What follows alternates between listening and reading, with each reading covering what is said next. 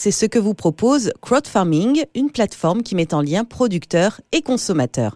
Avec nous, Juliette Simonin, elle est l'une des cofondatrices de Crowd Farming.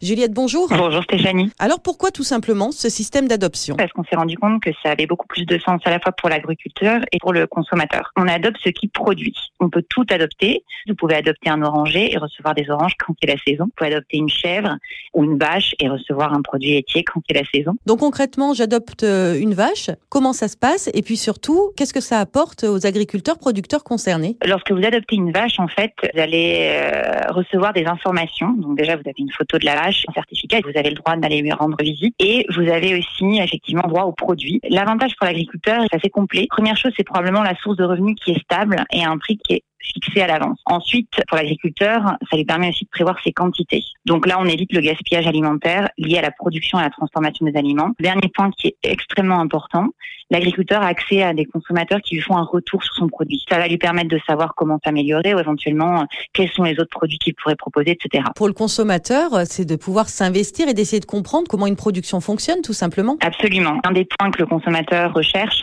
c'est la transparence. Avec l'adoption, je sais ce qui se passe sur l'exploitation. Ça, ça veut dire que je reçois à la fois les bonnes ou les mauvaises nouvelles, malheureusement, mais au moins je sais comment s'est déroulé l'année.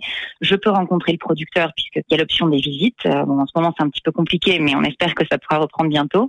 Je reçois euh, donc des nouvelles et euh, comme le produit arrive directement à mon domicile, il n'y a pas de surprise, ça vient directement de l'exploitation. Il y a un autre gagnant qui est peut-être moins évident, mais qui est l'environnement et qui est très important pour crowd farming, puisqu'on a des agriculteurs qui partagent un certain nombre de valeurs, qui cultivent en bio, en tout cas dans une recherche de, de respect de l'environnement, de la biodiversité, et que on met en place avec eux des mesures pour essayer d'être euh, les moins polluants possibles. Donc ça veut dire à la fois euh, mettre en place des packagings sans plastique, réutilisables, et optimiser le transport à domicile, qui une grosse partie de ce qu'on fait à Crowd Farming. Merci beaucoup Juliette. N'hésitez donc pas, vous pourrez peut-être rendre visite très bientôt à Déborah, Merveille, Nikita ou encore euh, Bataille, ou alors donner votre nom à un arbre et faire un geste éco-responsable. Rendez-vous sur le site crowdfarming.com.